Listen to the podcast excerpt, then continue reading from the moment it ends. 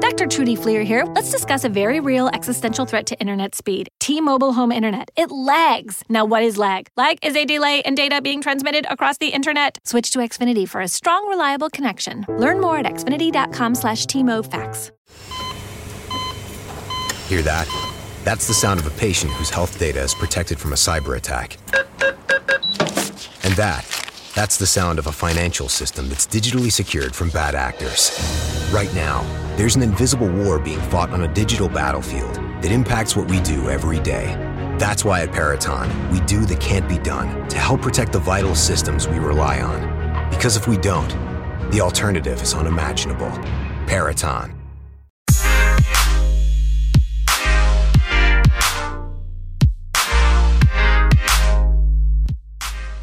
Hello, and welcome back to the Space News Pod, a daily podcast about space science and tech. I'm your host, Will Walden, and on this episode, we're going to be talking about the Artemis program. We're going to be talking about Jim Bridenstine.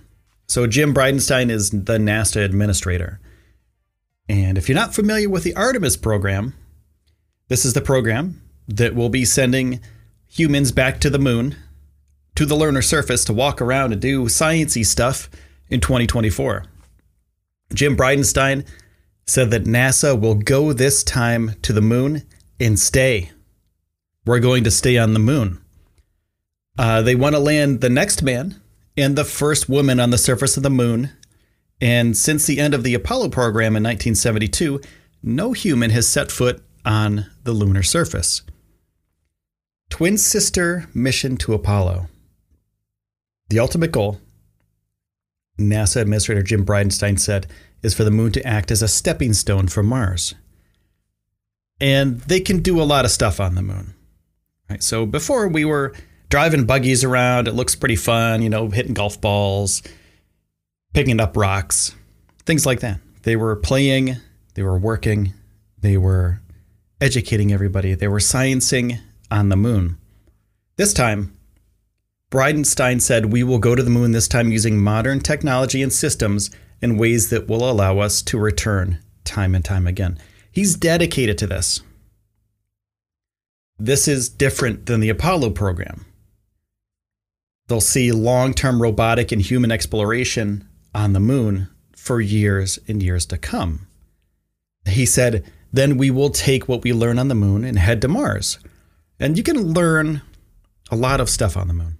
I've said this before in other podcasts, but you can learn how to build facilities on the moon. It's not exactly the same as Mars, mind you, but it's similar. You know, it's not the same gravity. It's not the same, uh, not the same surface that you'll be working with, but you can learn, relearn how to do those things on our closest neighbor, the moon. And we're going to be sending probes back to the moon in 2020. That's another plan. Go there, we scout it out with probes, with robots, and then in 2024, we send humans back there. Bridenstine said, As a father of a young girl, it's important my daughter can look at the stars and see herself in the face of the first woman to go to the moon. It's very important that this next generation of explorers have somebody to look up to. When I was a young kid, I looked up to the Apollo astronauts.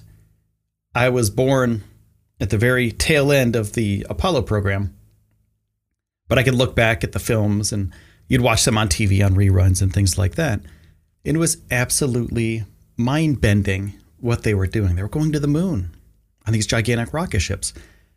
And to instill this sense of hope in the younger generation, that's what Bridenstine wants to do. Okay, so I want to tell you about uh, Amazon's Audible. You can get two free audiobooks in the show notes. Check them out. Check out the deal. It's pretty awesome. I use Audible every single night before I go to bed. I listen to books, basically books on tape. If you're from the old school like myself, books on tape.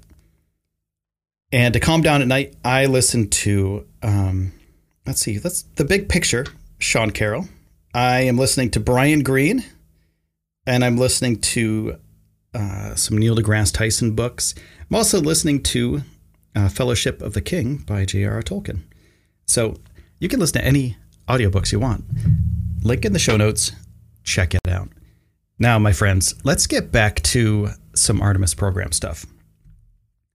So, on top of the Artemis program rocket, the rocket's the SLS, the Space Launch System, and this rocket is going to be the biggest rocket humanity has ever seen. So, this rocket will be able to send people to the moon. It will be able to send people to Mars. And on top of that rocket, there will be an Orion capsule. And they're building a bunch of these so they can test them. They're building about a dozen of them. And it's a, like multi billions of dollars to build these things. But there will be astronauts in that capsule, and these astronauts will be headed back to the moon in 2024. Bridenstine said, whether or not she grows up to be a doctor and ultimately an astronaut, she needs to see that it's possible. I believe our astronaut corps today gives her that confidence. Like me and you, she is part of the Artemis generation. So I was kind of in between the space shuttle and the Apollo program. I'm not really a generation of space people. You know, the space shuttle's pretty cool, but they never landed on the moon's surface. They aren't uh, heroes in that kind of sense. It's not a crazy thing to go to the ISS anymore. And Jim Bridenstine knows this. And he knows that if we send people back to the moon, we can do a lot of sciencing, right? We can do a lot of engineering. We will learn things and we will build things that we've never built before. And that's what happened with the Apollo program. New technologies had been introduced to society through the Apollo program. So every time something happens in space, usually somebody gets a hold of that technology in the future and makes it into a commercial product. The computers that we used for the space race, for the space program, well, we had to make them small, we had to make them light. So, therefore, they contracted companies to make smaller processors, smaller housings, etc., to make these things work in a space type of environment. In the first laptop in space, it's a big chunky thing now, but think about your laptop. Think about your iPad, think about your phone. It's tiny. And all of those technologies are because we went to the moon. We had an Apollo program and we had a space shuttle program. Um, you know, basically, could you do the calculations of the of the Apollo computer on your phone? Is it powerful enough to send people back to the moon? Yes, by about a zillion fold. that's a real that's a real uh, technical math term. It's a zillion fold.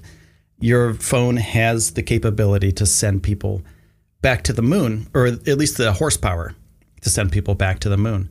Bridenstine also said Artemis is the twin sister of Apollo and a goddess of the moon, and she now personifies our path forward in more ways than one. And with the Artemis program, we will land the first woman and next man on the moon. Many have asked why we're focusing on sending the first woman, and I often say because it's about time. Our astronauts represent the best of us, and to do so, we must be able to see ourselves among them. So between 2019 and 2022, Artemis 1 and Artemis 2, alongside tools and instruments uh, to the moon, they'll, they'll launch tools, instruments, rovers, etc. Between 2022 and 2023, NASA will send the first stages of the Lunar Gateway into lunar orbit and send rovers to the moon. In 2024, the first humans to walk on the moon since Apollo will land on the moon, the first woman and the next man. And between 2024 and 2028, NASA will launch Artemis 3 to Artemis 7. So in four years, they'll send four rockets. That's pretty impressive. Four missions to the moon in four years. By 2028, NASA hopes to have a sustainable presence on the moon. What does that mean? A sustainable presence. Does that mean uh, we're going to have people up there all the time? Not all the time. There's not going to be a person on the moon at all times like there is at the ISS. We'll be sending people back and forth. And the Lunar Gateway is a way that we can keep them near the lunar surface before they actually get there. And the Lunar Gateway is an orbiting space station around the moon. So, my friends, Jim Bridenstine had a lot to say about the next lunar mission. And I hope you enjoyed the podcast. And if you did, make sure to hit that subscribe button. And I want to say thanks to everyone for taking the time out of your day to spend it here with me on the Space News Pod. I couldn't do it without you. My name is Will Walden, and I'll see you soon. Hear that? That's the sound of a patient whose health data is protected from a cyber attack. And that, that's the sound of a financial system that's digitally secured from bad actors. Right now, there's an invisible war being fought on a digital battlefield that impacts what we do every day. That's why at Peraton, we do the can't be done to help protect the vital systems we rely on. Because if we don't, the alternative is unimaginable. Peraton. Membership fees apply after free trial. Cancel anytime. Guys, are you trying to stay in 20 year old shape into your 30s and 40s and finding it, well, impossible? Then you need to listen to this. Beachbody, the company that revolutionized getting ripped at home with P90X and Insanity, has a brand new program just for you called Lift 4. It's part lift, it's part hit, with total body shredding results in just 30 to 40 minutes a day, right at home on the Beachbody On Demand app. That's how you get killer results as an adult. Go to beachbody.com to sign up now and you can try Lift 4 for free. That's beachbody.com.